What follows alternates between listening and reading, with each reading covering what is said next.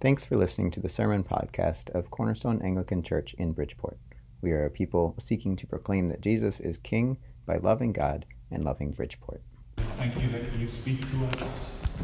Thank you for the Bible, and we thank you for this opportunity to hear from you. Would you open our ears um, and our hearts to receive, even if just one word that we could take from this place today? Praise in Jesus' name.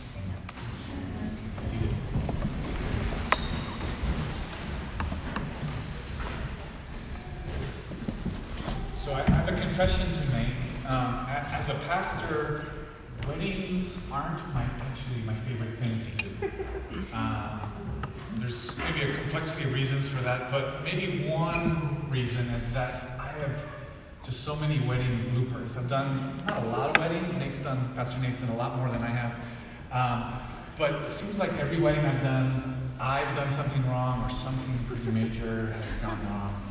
Um, I'm not going to tell you those stories today. I- I'm not going to tell you about the uh, first wedding I did when a uh, stretch limo pulled up uh, playing Shakira music, or I'm not going to tell you about the time I wore the glaringly wrong color clergy shirt for somebody's wedding here in this room.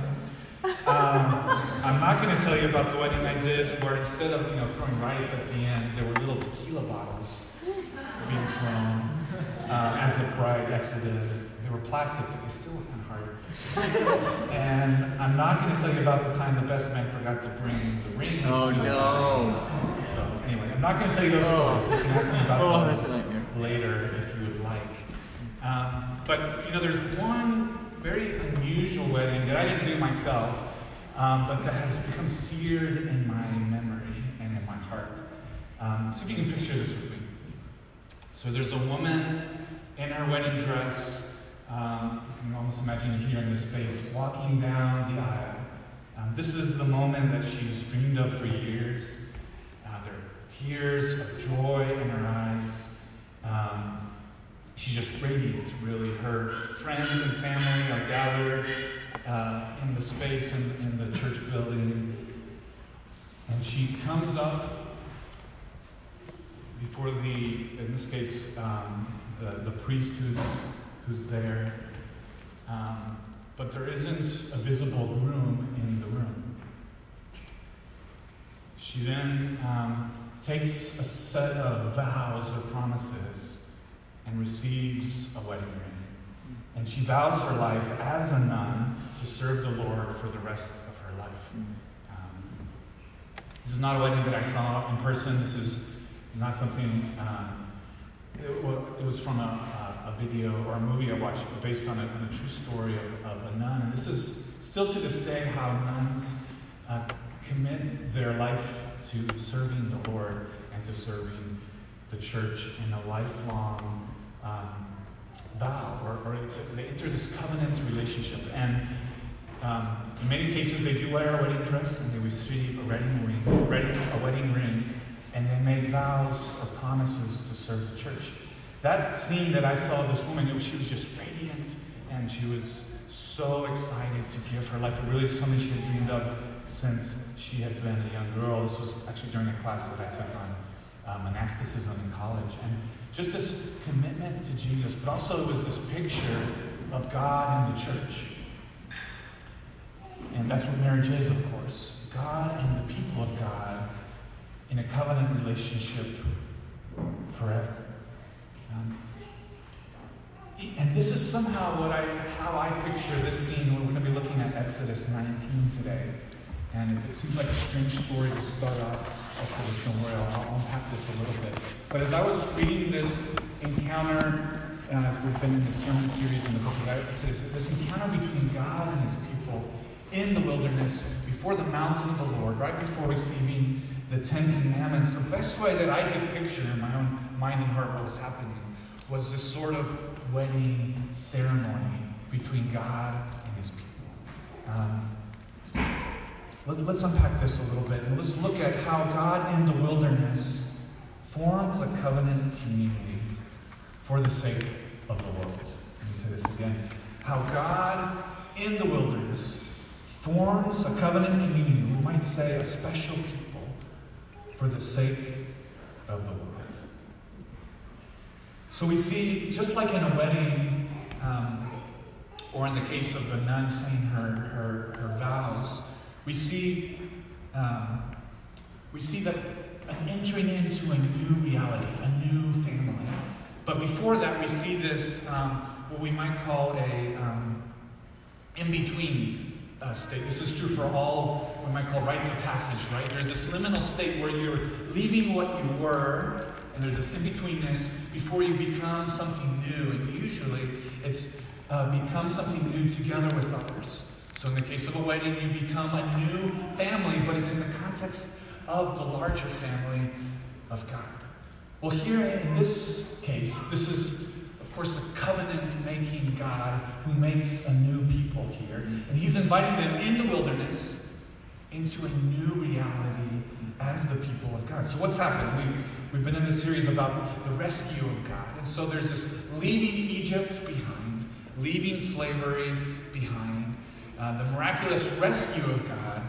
But then what's next? wilderness. If you look at you, if you have your Bible there, or you can um, just hear this as well from chapter 19, 1 and 2. It says, exactly two months after the Israelites left Egypt, they arrived in the wilderness of Sinai. After breaking camp, they came to the wilderness of Sinai and set up camp there at the base of Mount Sinai. Then Moses climbed the mountain to appear before God, and the Lord called him from the mountain. And jumping ahead to verse 4, it says, um, You know how I, you've seen what I did to the Egyptians. You know how I carried you on eagle's wings and brought you to myself. This is New Living Translation. Brought you to myself. So there's a freeing from that happens in Egypt. They're rescued, they're free. But then, free, free for what? Who are they to become? What is God's purposes for them? There's in the wilderness, a stripping that happens. They are free. They are a new people, but they are not yet a new people. They do not have their identity. They do not know who they are, or what they are for, or what is in store for them. And so we see after Egypt, but before the promised land, wilderness. Wilderness. Isn't this interesting that, in a sense, Moses had to do this before?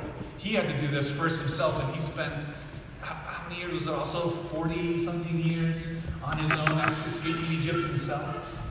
And then we see the people of God doing the same thing now in the wilderness. And part of what I think is happening here is God is, is wooing, He is inviting, He is gathering His people to shape them into something, into, uh, into a new identity, into a new community. Man, don't we wish that it could just be like Egypt and the promised land, like A and B or A to Z, just right there, but we have wilderness. Man, we'll get back to that a little bit, but there's this space, this stripping, and that's where God reveals himself. Mm-hmm. We can't skip wilderness if we want to meet God. We can't skip wilderness if we want to be the people of God. It is in the wilderness that God reveals himself through the burning bush, the little image that we have for the sermon series. And he's in the wilderness, at the same place that God reveals himself, what we might call, uh, theologians call theophany, the appearance of God to his people again in the wilderness. And this is how it is for us. And it's here, as God is wooing the bride, he's wooing the people of God to himself, that he proposes a new identity there isn't this individualistic saving from slavery, it's together as a people. And it says, I carried you on eagle's wings, verse 4, I brought you to myself. And then we see now the, the God um, fulfilling the covenant promise to Abraham back in Genesis, that where that promise to, Abraham that he was going to have uh, a nation um, children as many as the stars in the sky. We see that promise now, kind of the next step in that covenant relationship now between God and his people. And then we also see the, the, the requirements for living into that new identity. Verse 5 it says, Now if you will obey me and keep my covenant, you will be my own special treasure from among all the peoples on earth, for all the earth belongs to me. And you'll be my kingdom of priests, my holy nation. This is God speaking to Moses about the people. Um, so here, here comes uh, illustration from corny but not so corny Christian um, movie or Christian television series, The Chosen. How many of you have seen The Chosen? Um, surprisingly good, right? And surprisingly not too cheesy. Every once in a while, a little bit of gotta have some cheese with this Christian media. Um, but season two, uh, maybe episode four, one of the scenes that really um, hit me is Jesus and his disciple, or Jesus actually isn't there, but it's the disciples. They kind of set up camp, and I don't know if this struck you from the series, but there's a lot of this filling in kind of gaps that we don't see in the Bible. Um, I won't say imaginatively, but what would it have been like to be sort of on mission with Jesus, but also on mission with 12 other disciples and even other people that are around, kind of going around in the wilderness, going from place to place, place, kind of basically camping and being homeless. Know, I hadn't thought of that very much before, and you see them, you know, making breakfast, you see them setting up camp, cutting wood, you know, getting annoyed, fighting with each other. To me, that it's pretty interesting. But one of the scenes that really struck me was the disciples are sitting around a campfire at night. Jesus isn't there, and Mary, Jesus' mother, had just come, and they're they're chatting and they're sharing their stories and they're kind of wrestling out loud with each other about what it means to follow Jesus. Have you ever seen that scene? I think season two, episode four, something like that, three or four. Um, what struck me, and struck this chord in my heart, is this longing that I have uh, to be with the people of God, a, a longing of community and belonging. You see this sort of ordinary moment, but it's also this holy moment of the disciples really wrestling together about what it means to follow Jesus. And they actually don't have a lot of answers. Um, they're asking Mary, hey, Mary, what was it like to be Jesus' mother? And when did you kind of get it? And, and, and they're, talking about, but there was a sense of belonging and of being together, even if they didn't have it all figured out. And I said, saw that, man, that's what I want. That's what I long for. I wish so much for the church to be a place of belonging and of just kind of around the campfire together, trying to figure it out, but doing it as a people. And it's interesting that the, the, the, series is called The Chosen. You can ask, well, who are the chosen? Obviously, Jesus is the chosen one, but then the disciples also are chosen by Jesus. And we see here in a similar way then the people of God, Israel, which is what the 12 disciples later are, are, are kind of the new Israel, right? The new 12 tribes of Judah. You see Israel being chosen by God as a people, together, as a rescued family, together in the wilderness. God reveals himself, he sets them apart, and he proposes and gives them a new purpose. It's, again, it's this um, thing about covenant. Covenant is about community, it's about people coming together. For what purpose? We'll see this in a second. But it says, You will be my own special treasure. And saying, if you want to be my people, you were before slaves of Egypt. That wasn't an identity, that was an anti identity. That was a, uh, you were literally your image, your being image bearers. You were destroyed, you were stepped down, you were not given dignity. Now I'm going to give you dignity, I'm going to give you identity, I'm going to give you family and community as my special possession. You're my bride, people of God, Israel. You're going to be my covenant community for a special purpose, which is what's but, but to be part of that, there's just like in a wedding, you have vows, you have commitments to make. I'm going to commit to you, and we see that God keeps his commitments, which are unfailing, unbreaking, regardless of the unfaithfulness of the people of God, our unfaithfulness over and over and over and over again, and then of Israel over and over and over again. We see how hard it is to deprogram Egypt and slavery from our minds and from their minds. But God says, I will keep uh, my promises. And but this is what it is for you to now be the people of God. And this is where the Ten Commandments come in, right? The ten words and all those that follow isn't just a bunch of rules. This is the covenant. Um, it's what it means to live into a covenant relationship with God. Before you were slaves in Egypt, You didn't have even the dignity of being able to form your own community and way of living. You had to adopt the Egyptian way, and the Egyptian programming had so entered their minds. This is why partly needing wilderness. But now I'm going to reveal myself, and I'm going to reveal a new way of living, and I'm going to reveal my identity. This is how you can now be the people of God, the chosen. Because there's a new way and a new identity and a new. And then there's also then a new purpose. And what is that purpose? Special treasure from among all the peoples on earth. For all the earth belongs to me. You will be my kingdom of peace, my holy nation. What's happening here? We see in a similar way how Moses goes up onto the mountain, and in a sense, there's this mediating of the presence and the words of God to Israel. Israel, in a sense, is to be that mediating community for the sake of the nations, for the sake of the world. And then, therefore, us as the church. There is no one else that God has chosen.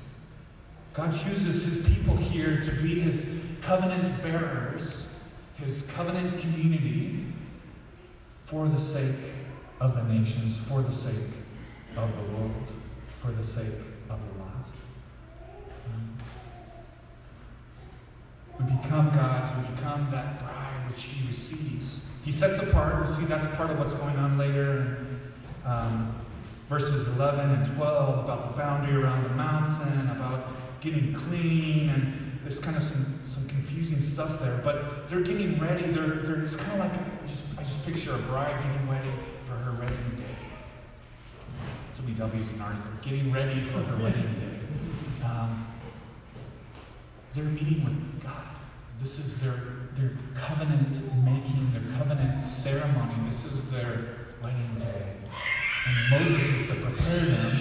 And then, so they're going to become a new people and they have a new purpose, which is to bless the nations and to bless the world. They are to be a kingdom of priests. Moses is a kind of priest here, mediating in a symbolic way God's presence. And then Israel, in the same way, we as the church are to be, in a sense, a, a way of symbolizing, of mirroring God's love and His community and His presence to the world. And this is why we have then the Ten Commandments, and we have the way of Jesus and the new, um, the new law of Jesus, we could say, being the parable of the um, Sermon on the Mount, the Beatitudes. Blessed are the poor, blessed are the weak, and blessed are those who hunger and thirst for righteousness. This is the way you are to live and love your enemies. People of God, new Israel, because we are that kingdom of priests, that holy nation. These are our covenant responsibilities, our vows as the people of God. 1 Peter 2, verse 9 You are a chosen people, a royal priesthood, a holy nation, God's special possession. You can say the chosen. Why? That you may declare the praises of him who called you out of darkness. Once you were not a people, think of the slaves, we can think of us before knowing Jesus. Once you were not a people, now you are the people of God.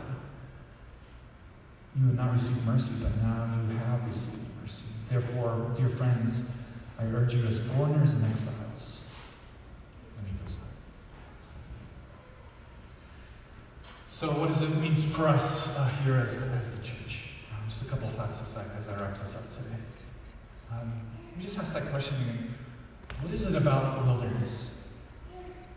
Why is it that God reveals himself so often in the hardest moments of our lives? Why is it that so often we have to be stripped away of so much and be naked and hurting and vulnerable for, to then be made new? Why are we, what, what is it about wilderness that God reveals himself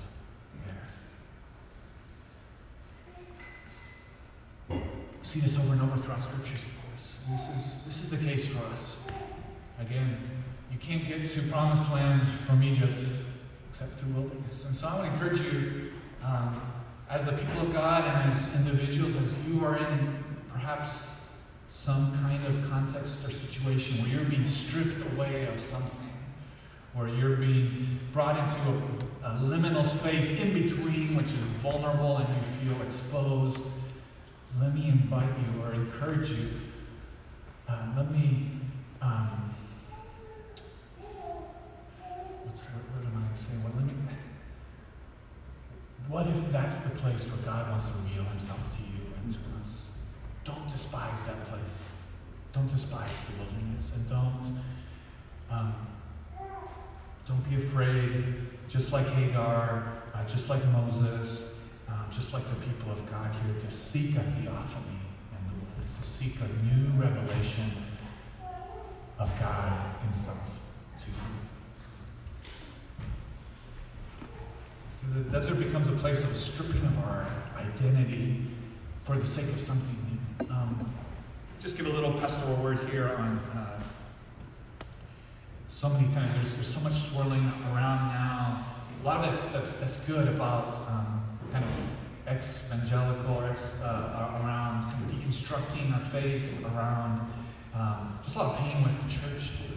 Um, and I've been in those worlds and I'm in that world and I'm kind of wrestling with a lot of those ideas. But yes, we need to be stripped away. And yes, the people of God needs, needed some massive deconstructing, part of what happens in the wilderness. But we need also a clear vision of what we're, uh, uh, and we need something to be reconstructed. the people of God here were stripped of the old, but they encounter God in the wilderness and the Word of God for the sake of a radical rebuilding of something new A community centered on God's presence and God's word and the worship of God. And so, uh, please don't deconstruct by yourself, first of all. We need to do this together as the people of God, with the Word of God being centered in Jesus as our focus. And we need the people of God's help to build a new Jesus centered community. We need to imagine ways of doing the church, and this is something I'm longing for, that sort of vision of the chosen, the 12 together, and campfires, um, and conversations. Um, but we need to do that together. And we need Jesus and His Word at the center. Otherwise, believe me, being in a desert by yourself, you know, that's, that's, and being naked and deconstructing without anything else, that's really not going to be good in the long run. That's a dangerous place to be. Um, and uh, secondly, let me just, another thought here is just reminding ourselves uh, what our purpose is and what is the purpose of the church. Um, as an Anglican family, we love the sacramental worldview, the sacramental life. And that's in some ways just another way to talk about covenant. It's just another way to talk about God mediating His presence and His healing and His love through the people of God for the sake of the world. It's what we mean by being, what he says here, a kingdom of priests. It means living together as the people of God, but for what? For the sake and for the life of the world. I uh, just been struck by in the creed, and we'll say this here in a little bit. Um, we say we believe in God the Father, we believe in God the Son, Jesus. We believe in God the Holy Spirit. And we say also that we believe in the church. Uh, that one's been hard for me at different times. I've been, uh, I've been up here every week since I was like 13, playing guitar uh, since this little church in Panama and Central America. And then I became basically like a youth pastor, like 15. And I just, this has been like kind of like all that I've done almost even before being an adult. And I love the church. And I remember um, in high school, in the church that I was a part of, um, there was this phrase that my pastor would say, this bilingual church we were part of, he'd say, the church is the hope of the world. La iglesia es la esperanza del mundo. And I later found out why they took that from, from Willow Creek, and then Willow Creek blew up, and um, you know, we just kind of go this, we can just go through these books or these phrases that we've heard about the church. And in high school, I was hurt by that church, and I've heard others as a pastor, as a leader, and there's just so much kind of this, this cycle. But come back to that phrase, even lately, I believe in the church, and the church is the hope of the world. And, and I do believe that still. Um, and I declare that. And it's interesting, we declare that together in a sense with our faith in God the Father, God the Son, and God the Holy Spirit. And there's a mystery in that declaration as well.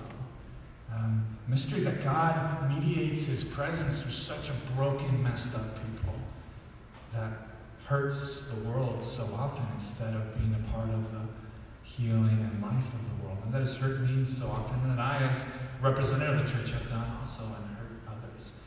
There's a mystery, and we see this in 1 Corinthians, where Paul talks about um, the mystery of in, in, uh, whatever language, uh, Greek sacramentum. This we even get the word sacrament from. There's this mystery of the glory of God being revealed through broken jars of clay. It says, "For God has said, let light shine out of the darkness," has shown in our hearts um, the glory of God. And says, But we have this treasures in jars of clay to show that the surpassing power belongs to God and not to us. We are afflicted in every way, but not crushed, perplexed, but not driven to despair, persecuted, but not forsaken, struck down, but not destroyed, always carrying in the body the death of Jesus, so that the life of Jesus may be also manifested in our bodies. For we who live are always being given over to death for Jesus' sake.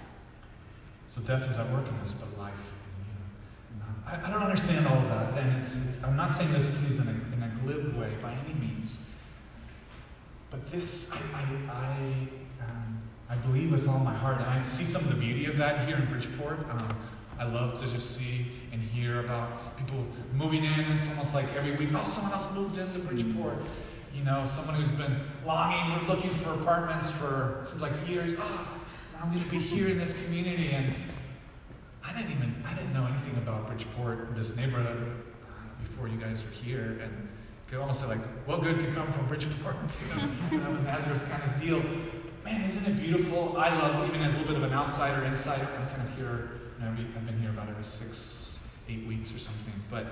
Um, it's beautiful. You guys are manifesting in a broken way the beauty of God's covenant and of His love in this neighborhood. I love hearing about your prayer and, and, and groups midweek, and uh, always said, "Man, this is a this is a powerful church. God is doing something here through you all. This is a small example of a rescue family living God's rescue for the sake of the world, and it's I love it and."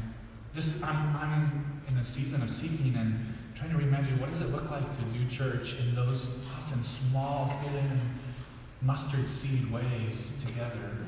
And I'm just blessed that you guys are doing it. And um, so be encouraged at the same time. Um, you all are a very broken jar of clay, of course, as well, and, and as we all are. But, but God, in a mysterious way, is present in this neighborhood through you all, through your homes and your hospitality and your tables at this table. Jesus is here and he reveals himself. He, he, he shows up just like to Israel in the desert, here through you all. Together. It wouldn't be the same if we're just a random group of Christians living here and kind of doing things. No, you're doing this together with Jesus as your Savior. You are living out this reality as a kingdom of priests, and I am blessed by that, and so is this neighborhood. In the wilderness, God forms a covenant community for the sake of the world. As we go through different seasons of wilderness, individually and corporately, let's look for those burning bushes, those mountains where God's presence is revealed. And let us be shaped into his kingdom people like a bride on her wedding day, let us be prepared for that last day when Jesus will return and come